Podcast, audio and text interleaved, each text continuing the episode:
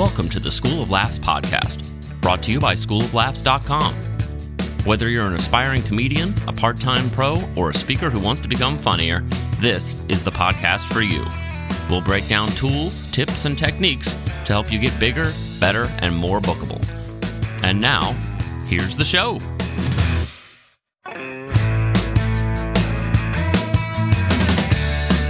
Hello and welcome to the School of Laughs podcast. Rick Roberts here, episode 176 with Bone Hampton.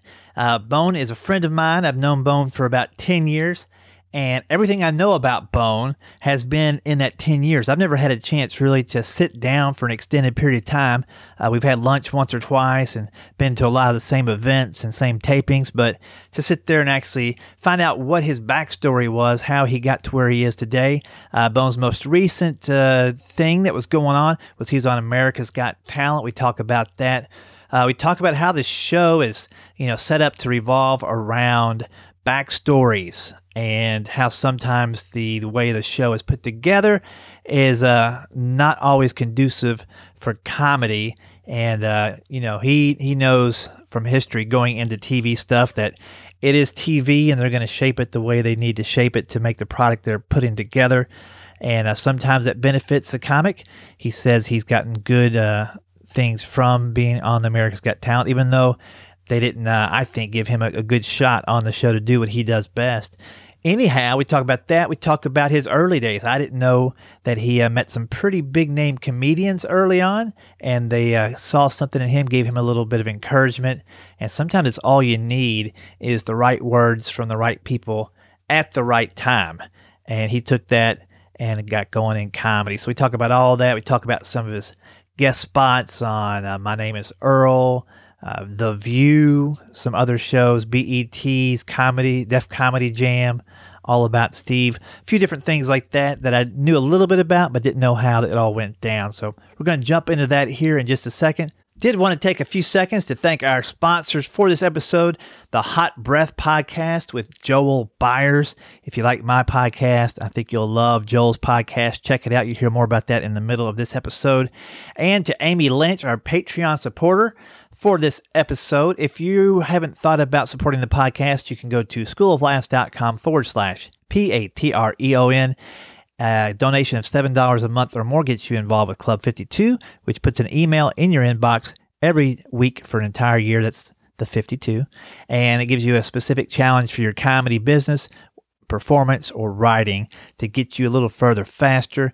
Uh, Amy does that through Patreon. And if you are a Patreon supporter at that Club 52 level, uh, go to the Patreon page right now and check out our Google Hangout. Actually, it's a Zoom Hangout now that we did uh, for September. Uh, that's a one hour, kind of like a conference call for comedy that we do on the Club 52 level. If any of that sounds interesting to you, check that out at the website schooloflaughs.com forward slash P A T R E O N. Thanks, Amy. Thanks, Joel. Here's Bone Hampton. How's it going, Bone? Man, it's going real good, real good, real good. Well, I was happy you could join me today. Um, I didn't realize you lived this close to me. I, for some reason, I always thought you lived in the metropolitan area of downtown Nashville, somewhere cool. You know, you know that's the persona I try to keep up to. You know, when you leave L.A., people's like, "What happened? Did he fall off? Did his life mm-hmm. just end?" It's like, "No, baby, I'm I'm next door to Taylor Swift and Keith Urban."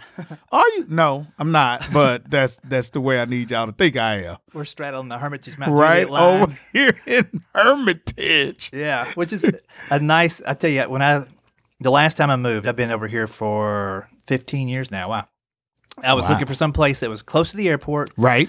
good schools, Yep. and though I love the idea of Franklin and Brentwood and all that stuff down that way, I could not wrap my head around trying to get up and get the first flight out and work through that four, I 440 Yeah. traffic. Yes. From here, you got three different routes to the airport in case there's an accident, Yes. and it's yes. just 25 minutes max. And I'm happy because I can get there with Uber for eleven ninety nine, so I ain't got to worry about the long parking stay. You know, you married, you got kids, you probably can get somebody to drop you off. That's when they stop answering your phone. That's bone. I bet he want to ride to the airport. I'm not. I'm not answering. I'm not answering. Yeah, I know. I used to. This is funny. When I first moved over here, so we moved over here, and then my mother-in-law moved down the street. I mean, maybe five, ten miles. Okay. And so when we had our second child, she's like, I'll, I'll get Rick from the airport anytime. So, and she's an early riser. So Okay. it was a trade off. I could get free ride to the airport, but I was riding with a crazy mother in law who's a horrific driver.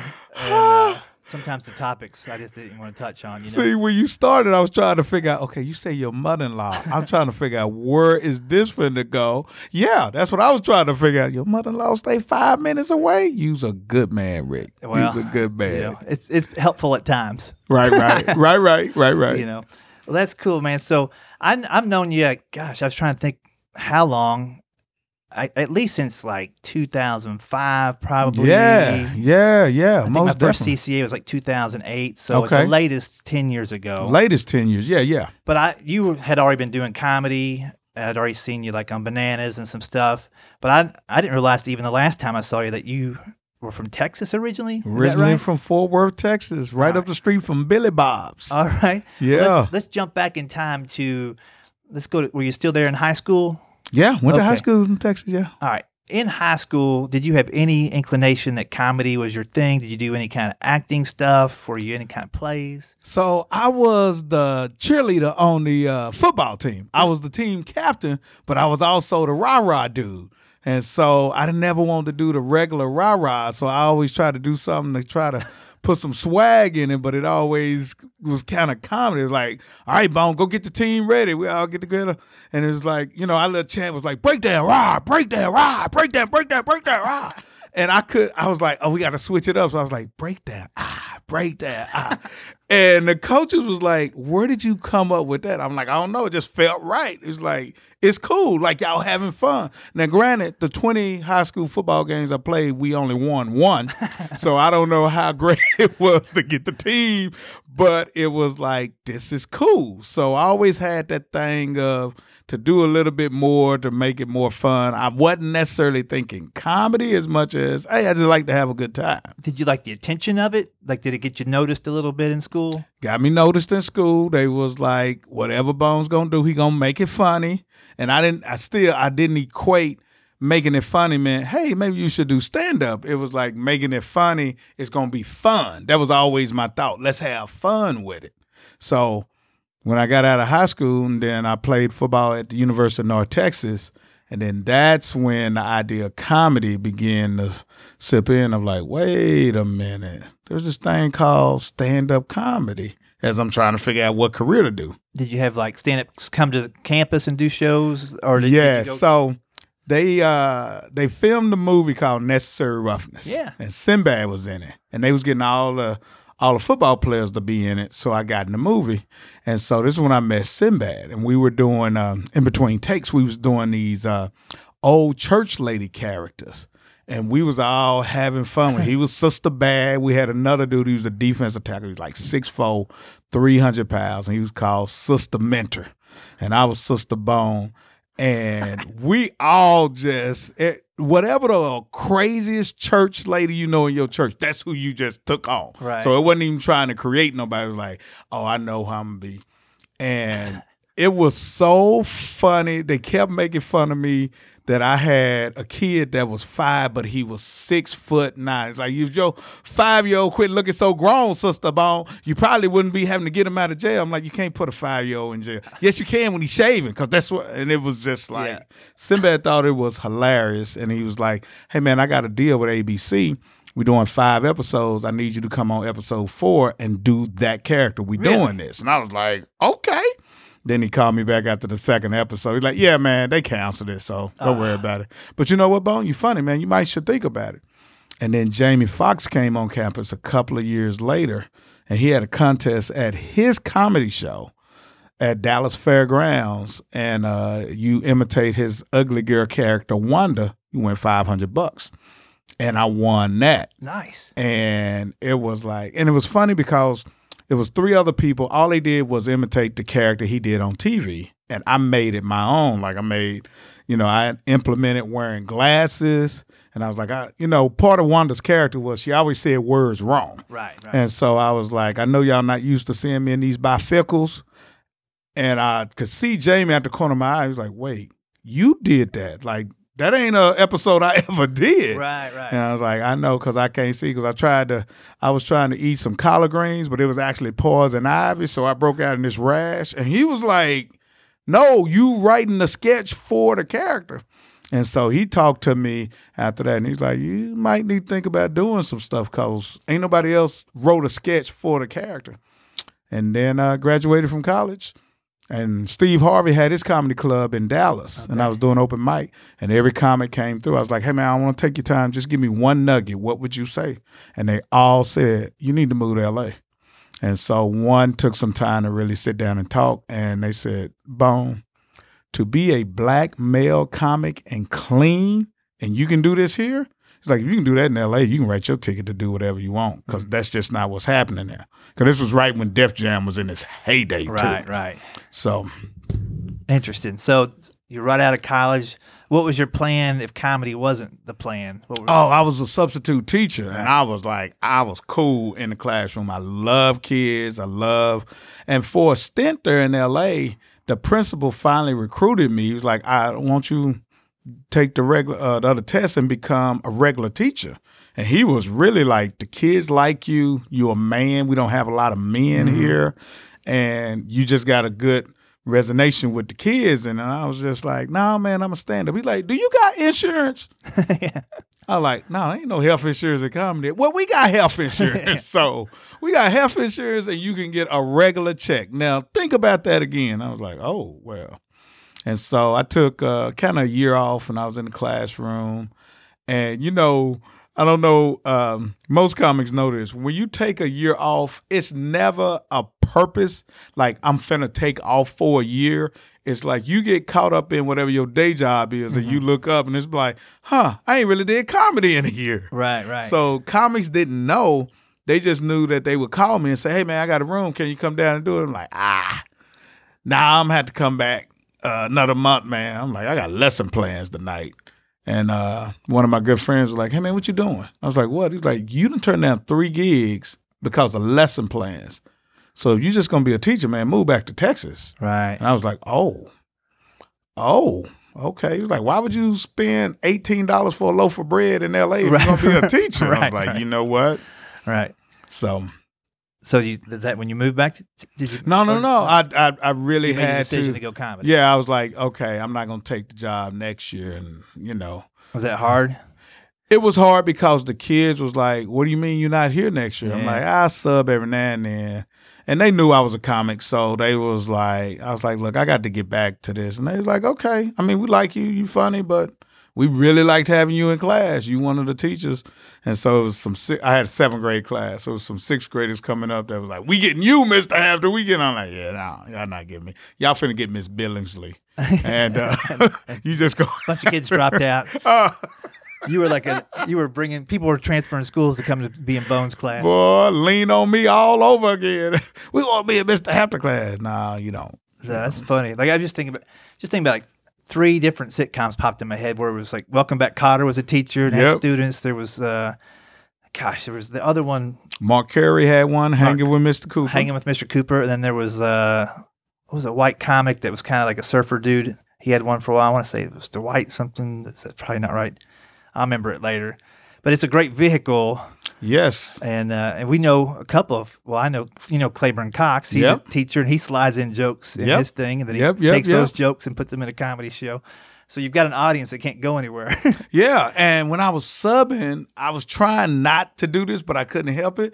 It was so great because I had like two minutes at the beginning of the class. So like we finna have a rough 45 minutes or we finna have fun. If I can win y'all over in my opening speech, and I'm like, that's comedy. right. If they don't know you, it's like, man, you got about 90 seconds to see if we gonna listen. Gotcha. And Yeah. so it was like, all right, you got to be creative with the way you talk to them because you still got to have command of the class, but they need to have some type of liking of you. yeah, yeah. I mean, if they don't like nothing about you, you just finna have a long day. Right. You need the respect, but you need the likability, which is, you know, a lot of teachers don't think about the likability at all. They're going straight in, deliver the message, and get out. Boom. And it's like, you know, they're not going to care about you when it's over, Right. which means they're not gonna care about what you tried to teach them when it's over. If Yeah. they care about you, they'll care about what you tried to teach them. And so, you know, when I just did uh, America's Got Talent, I had so many of my ex students. They're like, "Uh, Mr. Hampton, is this you?" Yeah, yeah. Like, yeah, this is me.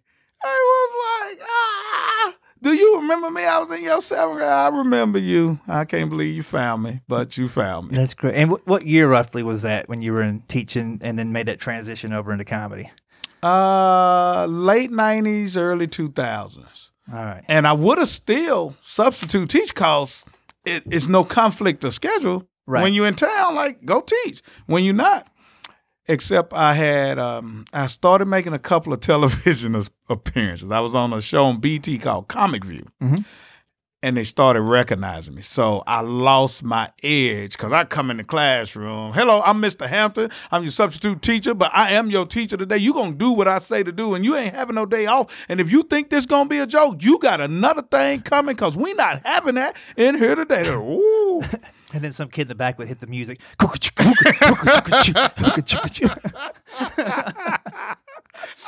I wish that was a joke, Rick. I wish that was a joke. oh man. So yeah, it was one of the kids. They was like, and I heard him. He was like, "Hey man, he was on TV last night. Yeah, Yeah. a comic." And I was like, "Oh snap!" And he was like, "What?" He was like, "Yeah, he was on Comic View." And I kid raised his hand like, "Yeah, man, what?" He was like, "Uh, was you on Comedy Central last night?" No, I was not on Comedy Central last night. No, man, Comic View. Raise his hand. I'm like, yes, Comic View. yeah, man, I was on Comic. As I told you, he, he ain't for real. He ain't mean. He's scared. He talking about he teach class from the door. I'm like, you listen to the whole set. oh man, that's And too so, much. That's I was too much, man. All right, I lost all my control of the class. They was like, "Do you know Katt Williams?" Uh, yes, I do. I was like, "All right, I can't come back here because y'all ain't y'all Yeah. don't want to." That ma- it is tricky, but you know, in a way, it's probably helped you kind of out that door and into the comedy Absolutely. door. And so, how many more years in LA, and, and what were some of the things you were doing out there? So you've been in some TV shows, quite a, all the way up to America's Got Talent. which We'll talk about in a little bit, but uh, what was the first like TV So that wasn't a first, stand-up yeah. show, but you know, the first TV there was there used to be a talk show. there used to be a talk show on BET called O Drama, and it was one of the first like four panel women talk show. And so they was they was trying to be edgy, right? And so the subject matter was they were talking to men, single men who were celibate. And one of the producers knew me, and she was like, "Bone, are you serious with yourself?" I'm like, "Uh, why? Why are you asking? Like, we doing an episode, and I want you to do the episode." And I was like, "Okay." And it was funny. I was um, I was out on tour with Carman, and he was like, "Hey man, don't do the episode." I was like, "What?" He's like, "Just don't be celibate, but don't put it out there like that. Just, just trust me. You don't." I like, "Hey man, it's TV. I'm about to do TV." And what was cool about it, like they were hardcore on my wardrobe, on my haircut, and I was like, "Why are y'all so?" They're like, "We need you to be extra as a, as attractive as you can, because if you're not attractive, it's no big deal. You celibate. We need you. we can clearly see why I bone is alone. we need exactly. I was like, okay. And then you're also going, wait a second, I thought I was looking pretty good. I mean, I was like, they're like, no, we can do better than what you chose. So that sweater, no. This shirt you're gonna wear. And it was such a interesting show. It was another rapper on there with me, and it was another uh, DJ out of Dallas. And they were like, one of the big things, they was like, okay, you the rapper, so we need you to have that rapper flavor. You a DJ, so your voice is bone. We need you to be funny, but we don't want you to be silly. Like we still, we need y'all to be choosing to be celibate versus well we ain't got no options anyway Right, so right. therefore Right. and i was like man i ain't never had this pressure to talk about being celibate They're like well it's tv yeah. and so from that then i got the show uh comic view hmm from that was a bet stand-up comedy show So, oh, so Comic View came second to that. comic view Okay. came second Yeah. Gotcha. And how many times did you do Comic View? A couple times. Did Comic View twice. Because they, I mean, when they were recording, they were recording a lot, weren't they? Man, it was like so many comics. It's like I know when you do a comedy show, they try to get three or four in the can that day, so you might meet twenty five, you know, comics. Nah, it's like six hundred comics. I'm like, everybody can't shoot today. They're like, watch us. Yeah.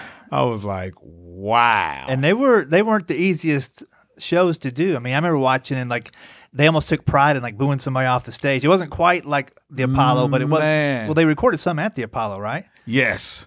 So they started doing this thing where they would actually play cricket sounds on your set. And what made it so bad was not every comic that got crickets had a bad set. Right. They was just like, oh, we just think this cute right here to put a cricket. I'm like, I was there. They laughed. What are you doing? No, no, no. This TV. Right. And and that was like one of my first lessons of you don't know what they're gonna do. Be prepared for it when you sign up and say yes. Mhm. And if you worried about what they're gonna do, you just gotta pass on it. It's okay to pass. Right. Right. So when did uh, the guest spots on the View and stuff started happening? so or what, did, what was in between there? If I missed a few things. So I do the stand ups, and so uh, Sherri Shepherd uh, is my best friend. So uh, we doing this club. Sherri Shepherd manager manages this other girl named Sally. Sally dates Carman. Uh, Carman tells Sally he wants to see comedy. Sa- yeah, Sally tells Carman, "You got to see my friend Sherri Shepherd." Sherri Shepherd says, No, you got to see my friend Bone Hampton. Because she's like, Sadly, I'm a Christian, but if your boy, Sherri has no idea who Carman is. Uh-huh. So she's telling me, she's like, Yeah, Sally dates some dude named Carman. He's supposed to be. I was like, What? And she was like, um, Yeah, she act like he a big deal. I was like, You don't know who Carman is? She's like, Bone, remember, I barely know who Kirk Franklin is. I'm like, Yeah, you don't know. who right. Carman Right. well, let me tell you who. And so when she hears, she's like, "Oh, wait a minute, Sally, Carman need to come see Bone. I'm not the kind of comic that he wants to see." So Carman comes down to the spot. It's um, called Stepping Up. It's a Christian soul food restaurant on Friday nights. They do Christian comedy, and Carman comes down there and sees me, and we talk in the parking lot for about an hour. He's like, "I've been trying to get a comic to go on tour with me. I haven't found one that satisfies."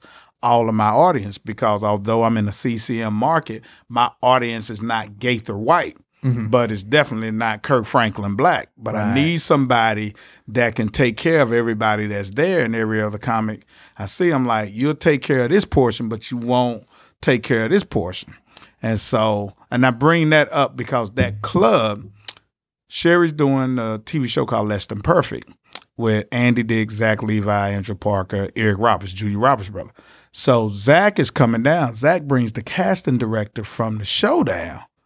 And she sees me and she talks to me afterwards. She's like, Can you do punchlines without saying Jesus is love at the end of all of them? I was like, Yeah. She's like, All right, come in Monday. I got a part for you that I think you can get. And when I got that part, she did another, uh, she had a, uh, another pilot and she brought me in. And these are all just one lines. And when I came in for that one, the director just like put his head down when I got when I got done. And we didn't know. And it was like, all right, thank you. I was like, he either loved what I did or he thought this was the worst thing ever. And she called me the next day. She said, not only did you get the part, but they bringing you back to recur. He was just like, I've never heard, I've I've never heard this country, this country dude the way I heard this country dude. They only shot the pilot. But then she said, I got to get you an agent because I can only book you on stuff I'm booking, but you booking and they like you. then from there, then I got Medium. I got My Name is Earl. Did the movie with Sandra Bullock and uh, Bradley Cooper, all about Steve. And Mhm. It was coming along. Yeah. So How'd you like working with? Was Billy Gardell on the, any of the episodes you were on with the the? My name is Earl no. because he did the security guy on that once in a while. So this is the funny thing about it. And somebody, my the casting director told me. So when I booked the security guard on My Name Is Earl, the guy that wrote that episode, when I get my script, it says Taylor the jailer, and I was like, Taylor the Jailer. Is that me? I mean, I guess that's me. It's the same line. And he tells me that night, he said, Did you notice I gave you a name? And I was like, Yeah, I saw this. Like, Yeah, Taylor the Jailer. He's like, Cause I'm I'm I plan on bringing you back, man. Like you really nailed this line. And I was like, All right, here we go again. And this show is already on air. And somebody told me this, like, man, I hate to tell this to you, but the show has gotten too big. They're gonna get a name to do the stuff you were doing and don't take it personal because they probably never call you, Mhm. but they're gonna go with names because this scene worked. And I was like, what? It's like, it's just what it is. Right. And when you become a name, you will benefit from it as well. Just live with it now. And sure enough, I would see episodes. I was like, oh, that's me. That's that's my part. that's that's what that's the same jail. This ain't no new jail. And it was like, it's it's all right. It's Yeah. all right. And so like even when I did um uh the view, and then this was funny. When I did the view, they did co-host, best friends, males. So Elisabeth Hasselbeck did her husband Tim. Oh. Uh, Whoopi did this wardrobe dude. Uh, Joy did Mario, uh, Cantone, whatever. And Mhm. Sherri's like, I'm bringing you, of course.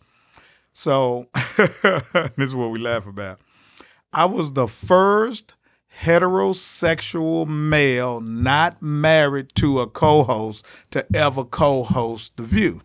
Because in their mind, they like, well, we can't have a straight guy.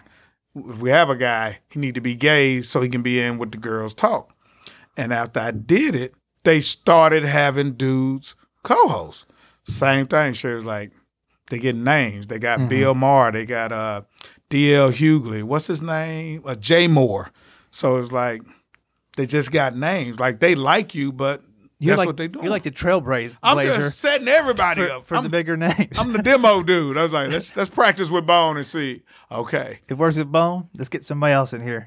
And Yeah. the and the crazy thing about it, I went to go tape one day, not tape. I went, I was up there to see it when Jay Mohr was there, and the cast and the the executive direct, the executive producer, his boss, told him he's like, "Is that Bone Hampton sitting in the audience?" And he was like, "I guess. You mean Sherri here? He probably is here." Why didn't we ever use him again for the? They started calling it Friday, uh, do co-host, Mhm. co-host Friday. And he, we was in the back, and he say, "Hey man, why you didn't never call me again the co-host?" I was like, "What?" He said, "Why you didn't never call me to see if you co-host again?" He's like, "Honestly, Bone, I forgot about you, Mm. but I didn't forget about you like you couldn't do it. I just forgot about you because we." And I was sitting there like, Sherri would shoot me in my forehead if I just called you and asked to be back on the show. He's like, man, you should have called me. I just forgot. yeah. And so when I was telling Sherri, I was like, Bill Geddie said I was supposed to call him. She was like, what? And luckily the hair and makeup girls was around when he did it. I said, Karen, would you? She say, Sherri, he looked at Bone like you dummy. Mhm. Like you don't want to work on TV? And she was like, Bone, there's nothing in me that would have told you to call him. I was like, that's what I thought. And so it was like that was another one where it's like, we like what you did. We like what you did so much, we're gonna call stars. Right, right. Yeah, it's interesting, and that's always at no. There's no point in your career where you walk that line of am I bugging somebody? I want to stay top of mind so for the next opportunity, but I also want to be the guy that they start talking about. Like at least you're not pestering Pete or whatever. You know what I mean? Yes, yes. That's a tricky yes. thing. That's yes. a tricky thing. But you know, and, I- and I guess you know, an agent should do some of that stuff for you. Did you have an agent at the time? No. See, that's that's where that that's where they come in. You know, so from and you guest hosted on the the View a couple times. Yes. Uh, do you remember any of the uh, topics when you were guest hosting? did they did they do something on purpose to make you feel uncomfortable, or to see how you would deal it, or was it just random? So they did one about why do guys not date funny girls? Ah, And I was like, okay. So here's the thing. Um uh figure out how to politically correct say this don't get me in trouble. I'm trying to get back on the show. Whoopi's not a big fan of guys talking about how cute girls are. She thinks it's very shallow and she doesn't think She doesn't like that that's like a measuring stick.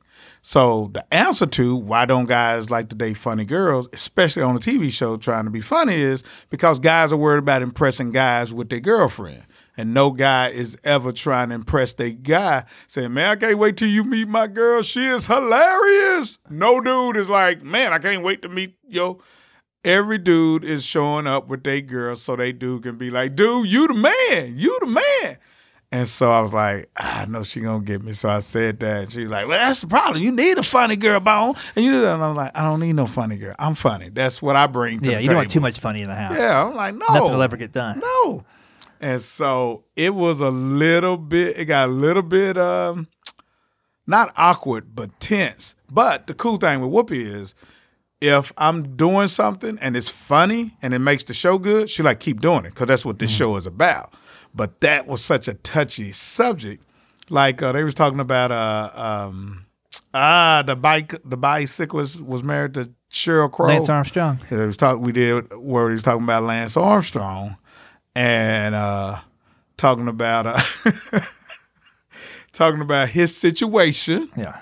and we were saying so- and I was telling her something from a male perspective and I said, you know, some stuff you just don't want to be out there because you know dudes gonna give you a hard time. And if they want the girl you trying to talk to, they'll make sure the girl know. Like, well, you know, he dealing with some stuff, you know, cause he ain't. And however the conversation got, Whoopi said, "Well, Bone," she said, "Well, how would you know?" I was like, "I played college football. We always had to take showers together, so you would just learn stuff about somebody you didn't want to, but you would in the shower." And she's like, "Well, how many did you graduate with?" And I was like, "Did you just ask me?" and it was just like, "Uh, two Whoopi, just for the record." And I was like, "I don't know if I wanted to say that on TV." Right. And and she was looking at me like, "Bravo, you handled." I'm like, "Yeah, but I don't know if I just lost three churches Right. Right. just then. I didn't say anything wrong or inappropriate, but I just but they were always real cool and respectful about my faith. Yeah. And they was very respectful about, you know, Bone, we know what you do and we know that you will step out of a conversation if it's out of your comfort zone. Mm-hmm. And I was like, all right, cool, you know. I still got a fan base that I not I gotta take care of. Right. So it was it, was cool, and a lot of the subjects was like give us a guy perspective, Mm-hmm. and which was always fun. Yeah, A little more. Yeah. Now, when um, let's go back just a little bit when you were opening for Carman.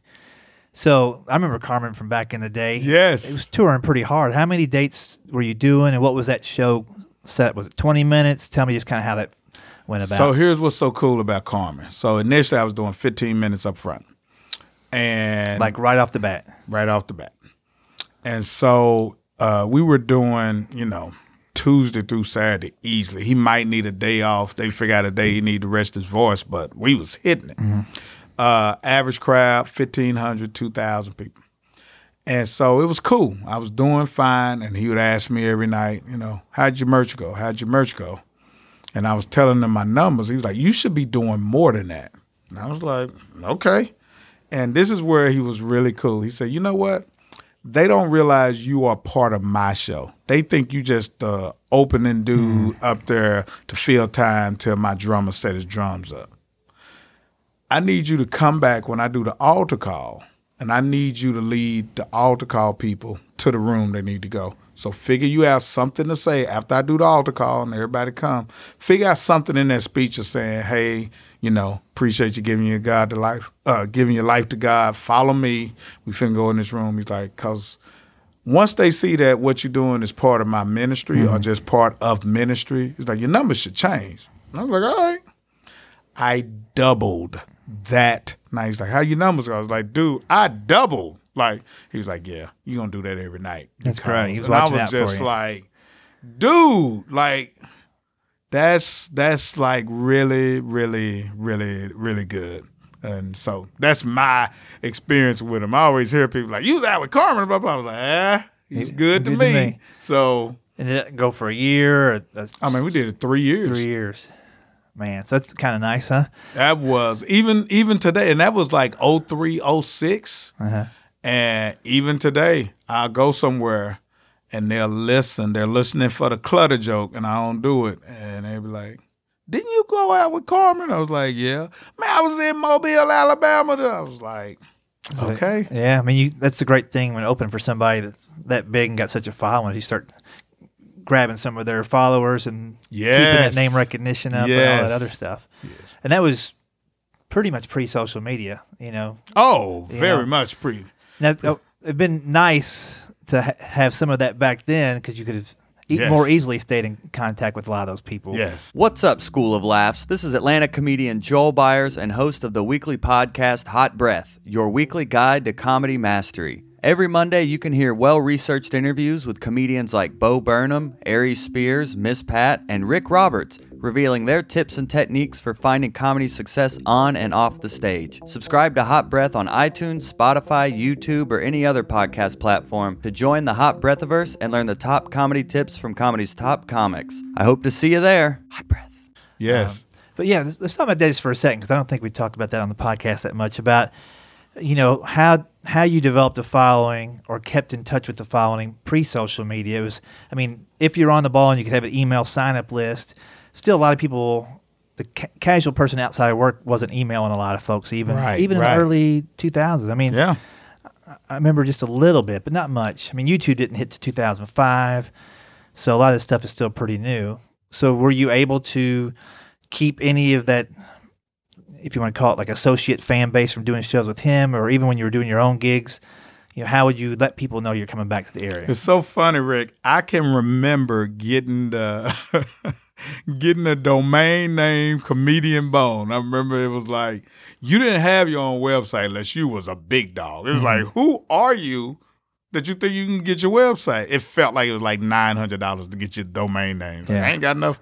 And I remember when I got comedian bone and I got it on Homestead and they had a little system set up to where you could uh, be on my mailing list from the website. And I remember other comics in LA was like, dude, how you do this? Like, what is that? And I was like, you know, it was so cutting edge that you had a website. Right. And I remember I was uh, mentoring Kerri Pomarolli.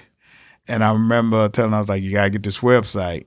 And I was like, you can't go Kerri Pomarolli. That's too much for people to remember because the website lets you uh, do a commercial from the stage. So they don't have to call the church you was at or call the venue. They can get it right there. So you got to say something that they can remember. They're not going to write it down, Right. but it got to be something they can remember. And I was like, so go like Carrie Palm. And she coming back five minutes, like, okay, I got it. What we need to do? And I was like, this is the thing. Like, Yeah. you could say it from stage. Because I would get people that would tell me, oh, what saw you? And I called that restaurant and uh, they didn't know how to get in touch with. Me. I was like, why would you call a restaurant? Because you don't know how to get in touch with me. Right. Right. It was a game changer websites. Yes. And it was. I remember. I want to say I paid at least four or five hundred bucks for my domain name originally. Yeah. because they just like the market wasn't so uh it wasn't a race to the bottom to get you know the 99 cent domain name and hosting and I remember making my first website through FrontPage and Microsoft Express or Yes. something Yes. and I'd be at a condo trying to upload a picture and uh, I'd say hey man uh, when we go to the show I'm going to plug into the phone and upload this JPEG and you go to the show and come back and it's like 63% complete it took three hours to upload a JPEG over the phone line and then yes. and I remember several clubs, like Cleveland Improv one time, all three comics, we just got laptops and we're all trying to get, you know, use the phone line for whatever. And uh, we got to the club that night and the club manager was fuming. She's like, you guys and your stupid computer. I've been trying to call over there all afternoon. Hilarious. Yeah, she had like a corporate gig that popped up that one of us could have done, but she couldn't get through to us Hilarious. before before cell phones really Right, were handy. right, right. She's like, I know it's what you got because it was busy all day long. She's like, you could have made 500 bucks this afternoon. Okay, that's funny. But that's the way it was. man. Yes, I remember yes. bringing the 60 foot long phone cord so you could like plug in and sit on the couch and watch TV and try to upload and check your email. Definitely has changed. Definitely. So, okay, let's jump more into. Uh, we, we haven't talked too much about how you were a Christian comic, even from the sound like from the get go, for the most part. So Was it I was your when I upbringing? when I decided to do comedy, I made the decision: you gonna be clean or not? And I was like, all right, I'll be a clean comic. So I was cool with being clean. Then when I moved to L.A., since it's 9,000 comics in LA, what happens is the more you get out, the more you grow, you realize you got to be very specific to set yourself apart. Mhm. So I just remember being like, hey man, I'm a black dude from Texas that wear glasses. Yeah, we got like 500 of those. Okay, well, I'm a black dude from Texas that wear glasses that used to play college football. Yeah, we got 200 of those. I'm like, my, okay, I'm, and it wasn't until I'm like, well, I'm a Christian. They're like, we ain't got none of them. What do you, what, huh? And what was fun about being in the clubs in LA was trying to figure out how to talk about being a Christian in a way that if you wasn't a Christian, you could still laugh at the jokes. Mm-hmm. Because that club that I spoke about earlier, it was all church people that came. So I could speak what I call Christianese. And they were drinking it like straight alcohol. Like we ain't never heard nobody talk our language to us. Right. We always just have to listen and appreciate whatever the joke is, but it's never nobody has ever made a joke about Ephesians. Right. Ever. We've been going to club for years. You just said I don't date girls that read Ephesians. I need a first and second John girl. Oh my goodness. And it was like, yeah, but I'm a Christian, so that's my thinking. Like she too deep for me if she asking me about that. Right. I need to and it's like, well, if you don't know the Bible, you don't know why that's funny. Right. You just like whatever. But if you know the Bible, you're like, oh, that is. And so I was like, oh, okay. And then trying to figure out, well, how do I do the same joke in a room with people that don't know the Bible? Right, right. And then learning, hey man, some jokes you're not gonna be able to do in a regular room. Just like it's some black jokes you got. If the room all white, it's like they're not gonna get it. Why would you tell this joke over mm-hmm. here? And you could be in the black room and like y'all not y'all don't care about this joke, but if it's all white people, it's funny. Like the other night when I did the fish uh, clean comedy night, I was making a joke about uh, the dudes that did Woodlawn. They did I can only imagine. And so he said, I can't put you in Imagine because Bart didn't have any black friends growing up. And Bart was like, I had black friends. Like, no, man, before you met Michael Tait. So half the room is on the floor, like, okay, Bone, that's hilarious. The other half is like, who is Bart? Why don't he got no black friends? And who is this Michael who? Right. Michael Tait dude, and why is that funny? You talking about? And I was just like, right. Y'all don't know who Bart is. That's fine. So you don't know who Michael Tait is. That's fine. But this joke is a killer over here with the people that do. Like it's so much locked in it. So so I had to learn like it's okay that you're gonna have some Christian jokes that in the regular room they just ain't gonna get it. Right. And learning how to um Pick your spots. change up the words to where it can work. Like I talk, uh, it's a joke where Paul said it's better not to be married. I'm like, Paul, uh, me and you got to talk about some stuff. This ain't no good thing. But in a club, it's like, well, I don't want to lose that joke because it still talks about being single. So I have to say, the Bible says, because you know, secular people like, who is Paul? Right, Is right. that your uncle? Like, why are we Uh, talking McCartney? about it? exactly. No, you You're know not supposed to be around like any that. girls. You can't be hanging out with the girls. Marriage is not good. Hilarious. Yeah, that well, that's the thing. That's and that's one thing I like about you is, and I, I'm not quite in the same ballpark, but I like to be able to think that I'm versatile enough to, to pop into most situations and be able but you, yeah, to like you, download the right jokes for this group, even though there's more jokes that you, you, just gotta leave away sometimes. you just, and, and that's where, you know, when I try to talk to comics, like, dude, it's okay. You can't do your whole act in every room. And when I hear comics say, I can do any room. I can do a dirty room. I can do a clean room. I can do a church. I'm like, no, you can't. That's I don't even want to talk to you because nobody can. It's maybe three.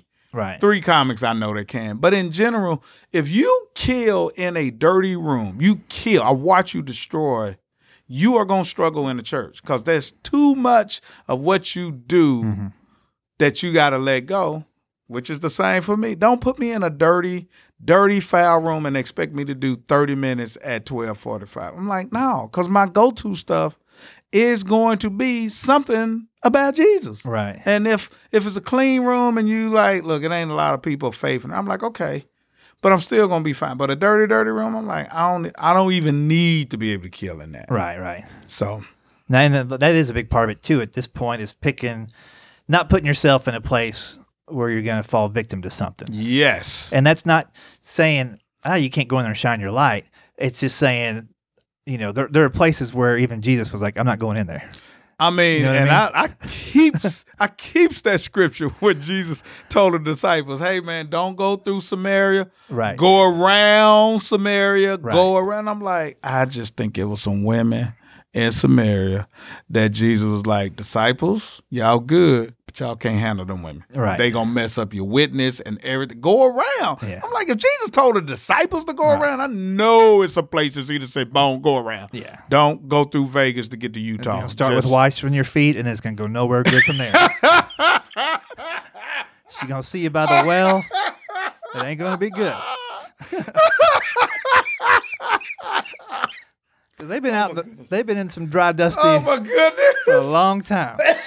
oh my goodness, Rick. It's gonna start washing your feet. It's gonna start washing your feet. It's not gonna end anything good. Oh, that's funny. Uh, funny. that's that's great stuff, man. Uh, so let me ask you, moving from L.A. to, to was Nashville the stop from L.A. or was Yeah. there somewhere in between? No. And so, what year was that? And Uh, let's see. When did I get to Seattle? Oh nine. Oh nine. Oh nine. So we we moved here at the same time. Okay. Yeah. Where'd you move from?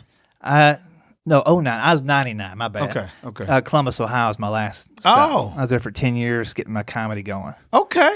Okay. I Uh, always thought you was just a Nashville.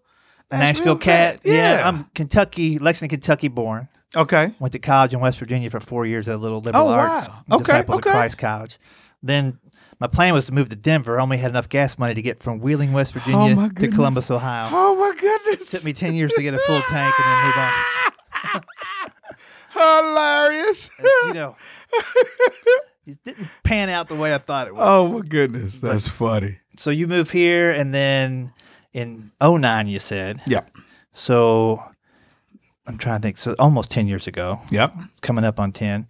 And was that part of being a father? Was that part of that move at that time? Yes. Yes, absolutely. Okay. And you're, how old is your son? He's nine. Okay, so that was that was the reason, right? Yeah. Like I'm gonna go over here and do the right thing, Yep. hang out. Absolutely. Excellent. Okay.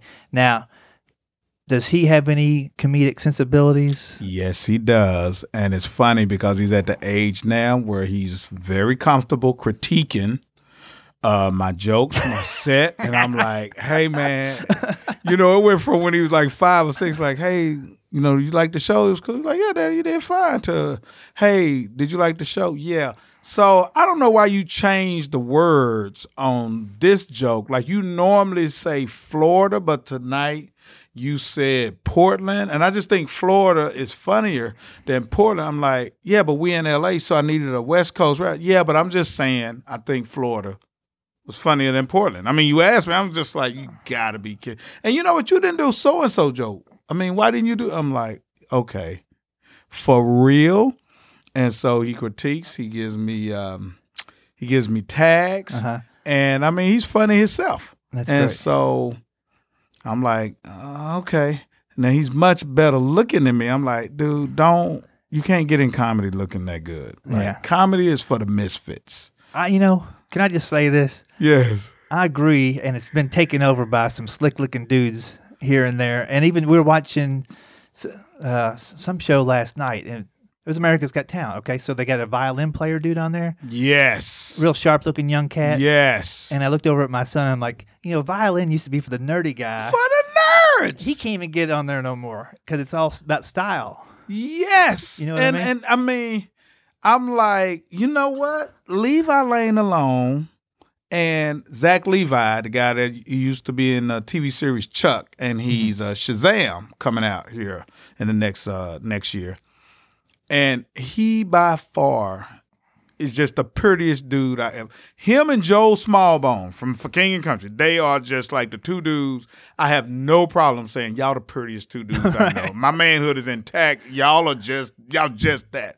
And he was wanting to do stand up, and uh, he would want to do material like I did because he would have uh, he go through some stuff with girls. I'm like, yeah, I know you really do go through this, but ain't nobody gonna believe you though. Right. You Like know- when I say I struggle on stage, they're like, yeah, we we see what happened. I'm Yeah. like, yeah, I would have called the police too. Ain't nobody gonna believe that about you. No, you know, Smallbone ain't getting no spot on no drama. Smallbone is not gonna Talking be about on there. celibacy. Talking about he said, that. shut up. No, you not. No, you not. And so, yeah, you're right. It's like even Jon Crist, I'm like, hey man, kind of need you to go sing a song. That's Yeah, what we need or you grow to a do. bad mustache. For us. grow something. Help us out, brother. Yeah, it's like, nah, is, come on, it's me, it's Rick, Johnny, Daren Streblow, John Branyan. Come on, we the we the misfits. we the dudes that if they pick it in sports, it's like, so can I play with four? Or do I got to pick up ball? Ah, come That's on, funny. ball, come on. That's funny when you think about it in those terms. It's like, uh, yeah, I don't know. I was gonna say the Little Rascals versus like one of those movies where all the preteen i- idols Yeah. are in it. Like, can't think of the name. It's of it. like uh the Bad News Bears. yeah, yeah, yeah, yeah. yeah. That is too funny. It is, and it is funny how your kids will pick up on things when you don't realize they're picking up on it, and then as they get older, they have that second level of thinking. Like he was thinking about critiquing you and even giving you tips on. And Florida is funnier than Portland. And I'm sitting It's here, like the rhythm of the Florida, you know, the da. yeah, I'm like. So you just need a West Coast, you know, not Sacramento or San Fran, but you just need a little da da da. Whatever.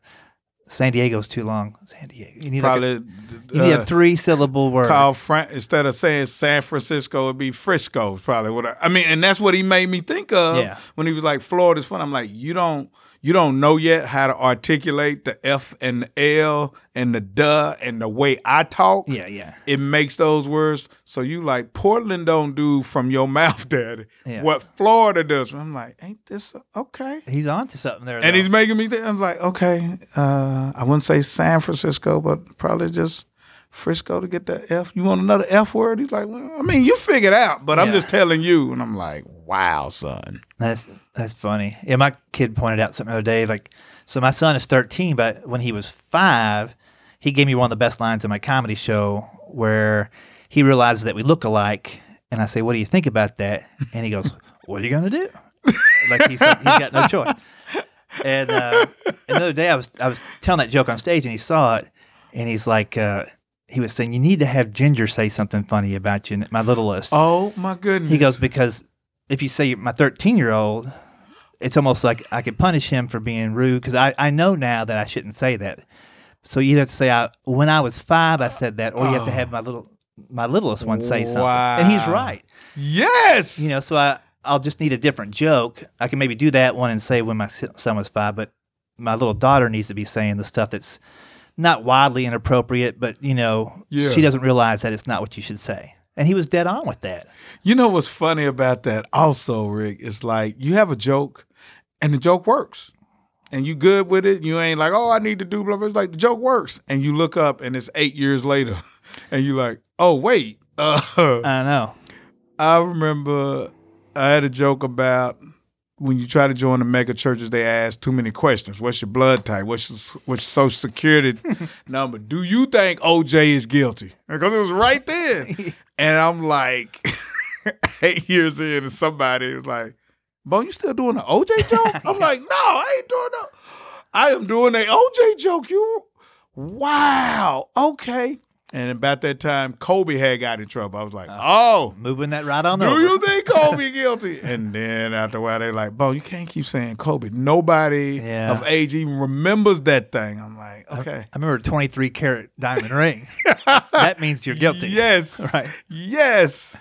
That is funny. Yeah. And my son will occasionally will be just talking and just talking, just like hanging on the couch, shooting hoops or whatever, and go, "Hey, you should you should maybe think about writing a joke about that." Like he'll he'll pick little nuggets out of the air. Oh my goodness. And so I'm like, yeah, we need to keep hanging out because you you just helped me with three more minutes this week alone. you look at him like, look, I want you to go to college, but I really need you on my writing team. yeah, and and actually, if you could just keep working on editing videos, that's where I'm really weak. Oh, please keep editing videos. You know. That's funny. Now let me ask you this, because right. um, so the most recent thing was the America's Got Talent thing, Yes. and we mentioned earlier that when you sign up for those things, you know that they're going to cut and paste however they want to make the TV show, and also when when you first were able to tell people that you're on the show, Yeah. you you couldn't tell them everything that you knew. Exactly. And I don't know if you're still able to tell me what you knew at the time that you weren't able to tell everybody everything. Okay. But when you found out you you made cuts to be on the show and they're going to show your clips, what did like what were you able to comprehend about how they were going to put you on there? Because I felt it was very odd that they showed just one little short clip got a nice reaction, and then I thought I may I may have missed one or two episodes, but I just saw you one other time, Right. and it So- was a clip where they were like, "Hey, it wasn't as good as the rest," but they they should have gave us more. I think more examples of what you did Okay. because they gave us So- almost more examples of what you didn't do. So here's what I kind of been able to dissect from it. First of all, they were great to me. Mhm. They absolutely were on my side. So the first episode, first episode they showed me is a triplets. Uh, I think they call the Versailles or something. So me, the triplets, and um, this guy named Oliver Grays, the Gothic comic that Yeah, yeah. kind of has a transgender vibe to him. I don't know that he's transgender, Right. but that's the vibe that he had. And so we did so much with my backstory about my son, and I was in LA and I was doing well.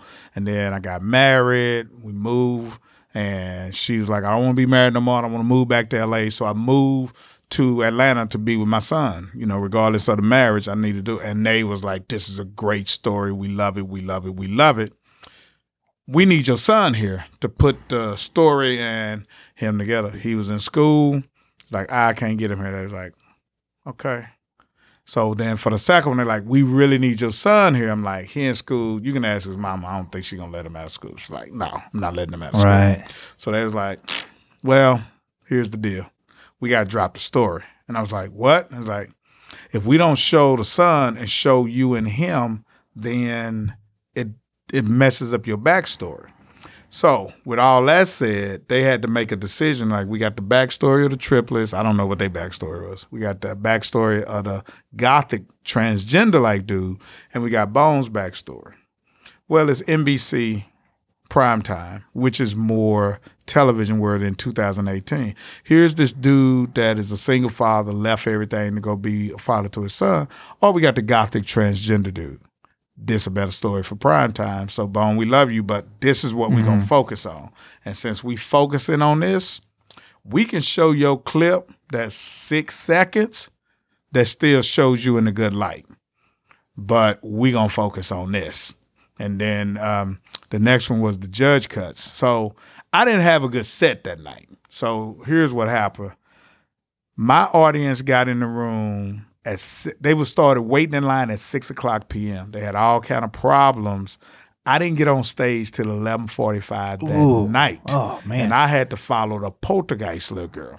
oh so yeah. So the poltergeist little girl sucked all the energy out of the room. Now I don't know none of this. I know she was up, but I didn't know what happened to the room. So when I go up, even the judges, the way they talk it to me, they like kind of whatever. And I'm like, the audience is nowhere engaged in this. And I'm like, this room is, Mhm. this room sucks. That's what this room does. And they've already talked to me about these the words you say, Bone. This is how you get into it. And I was like, yeah, but as a comic, in order to get a room back like this, I wouldn't go straight into a joke. Sure. I would address the poltergeist girl. Let us all get on page, then go into a joke. But y'all done told me, like, "Oh, don't be doing none of that because you don't know who we going to cut in before you. And so I just went straight into jokes. And the room was like, Bone, we like you, but hey, man, that girl just brought a dead girl out of a dollhouse and ain't nobody saying nothing. So I was just like, oh my goodness. So in 90 seconds, I started working the room back where if I would have did five minutes instead of 90 mm-hmm. seconds, I would have been fine the last two minutes. But it was like the 90 seconds was up. And it was like, and they they made me do a joke about before Seattle was born about I don't date women with kids because I don't have a kid. I'm like, that joke nine years old. They're like, yeah, that's the ones they want you to do. I'm like, I got, you know, new stuff that I've been doing. It's like, well, they don't want you to do the dog joke. I'm like, the dog joke is viral. It's 1.8 million on Dry Bar. Yeah, Heidi likes dogs. We don't want her to have a reason not to like you. Okay, well, what about the diabetes joke? When you know you see food you ain't supposed to eat, you got to make a decision. Is that worth getting my foot cut off for? And it's red velvet cake. I walk with a limp because I want to. Yeah, uh, Preacher Lawson did a joke about a woman limping last year, and uh, it kind of messed him up. So we don't. I was like, cause he made fun of the woman. right. I'm making fun of me. Yeah, we ain't doing that joke. yeah. You gonna do this joke? And I was like, so now I got to tell the audience that don't really know me, hey, back when I didn't have a kid, I'm like, in 90 seconds that don't. So that's what happened that night. And yeah, Simon was like, when it was over, he was like, I guess the nerves was getting everybody. He's like, man, I heard people laughing. But I mean, he really was looking at me like, what happened? Like, Yeah. you better than this. And I was like, I know, Simon. And Heidi was like, Bone, like you, you didn't make me belly laugh. And Mel was just like almost disgusted. She was like, I just don't believe this happened. I don't know what happened. This don't make sense. Bone, because it's you and you so likable. I'm disappointed because I wanted. I mean, she was just like, Yeah. you was the, and I'm just sitting there like, Mel, I am just as disappointed. Right. And then Howie said, he said, ah, forget what all y'all saying. Bone, do material that's true to you. Don't be doing stuff that you look like an athlete, you look like uh, a professional uh, athlete, you look good, and you're up there doing jokes. You're doing fat dude jokes. Maybe you used to be fat, but you're not fat no more. Sell that to somebody fat. Don't ever do nothing like that. So the audience couldn't get with you because you was talking. And I was like, oh, snap. And he kind of was looking at me like, I know somebody up there made you do this joke, but Yeah, they, yeah. they got they got over on you. They messed you up because you should have had a better show. And so I did so many interviews in the back room that they I feel like they know they needed to use. They was like, Bone, give us the best back room stuff because everybody else is Right. that we gonna show him a lot. The only way to justify showing him, we got to show some clip mm-hmm. of this. And so I almost feel bad because I get on social media. I wish they would have showed the rest of your stuff, and I'm like, Nah, you you don't want to see the rest of that. Right. They did me a favor. Showing me the clip they showed. They would have showed the rest of it, y'all. Y'all would have been like, oh, oh. Yeah. Now, what would have been different, like I tell my brother, like now people that know me would have been like, "Why did you do that joke? Like, what? Why would you do that? All the other stuff you got." Then it would have been a little bit more clear, like they must have made him do that. Well, yeah, they did. Right.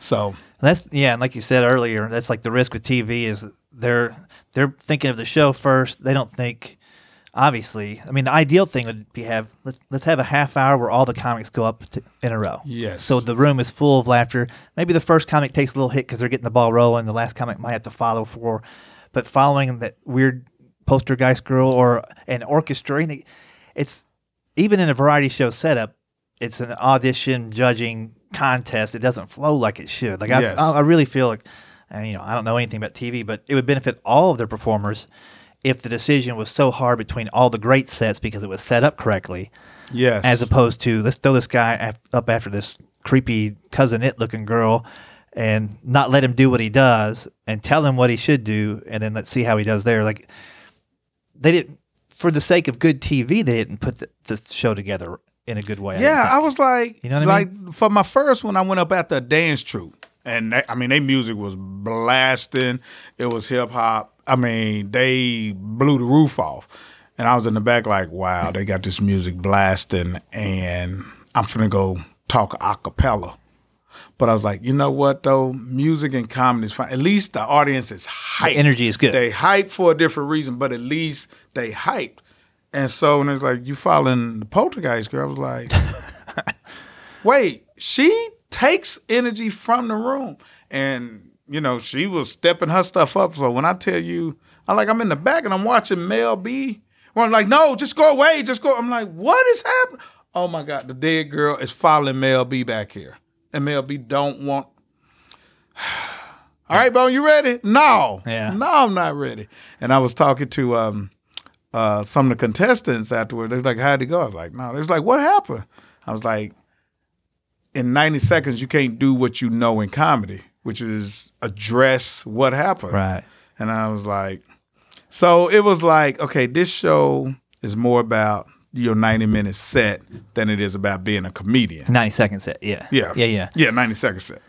So I mean, I- guess any of the takeaways for anybody listening that is thinking about auditioning, getting on one of those shows, like start thinking in micro sets. Like, what can you start and stop Yes. in 90 seconds, which might only be five jokes if the, Yes. if the audience is laughing where they should, Yes. and you know, find little parts in your set to almost like, like if I was doing club work right now, I would open up with a 90 second AGT set. and then okay, take a breath, and then Yes. next night I'd try maybe a different night, just see if it could stand on its own after a strong performance in front of me. Yes, and one of the things I did to get prepared for it, which really helped me, so I went out with Chonda, and I was like, Sean, I just need, need to do this ninety minute, ninety second set before your show.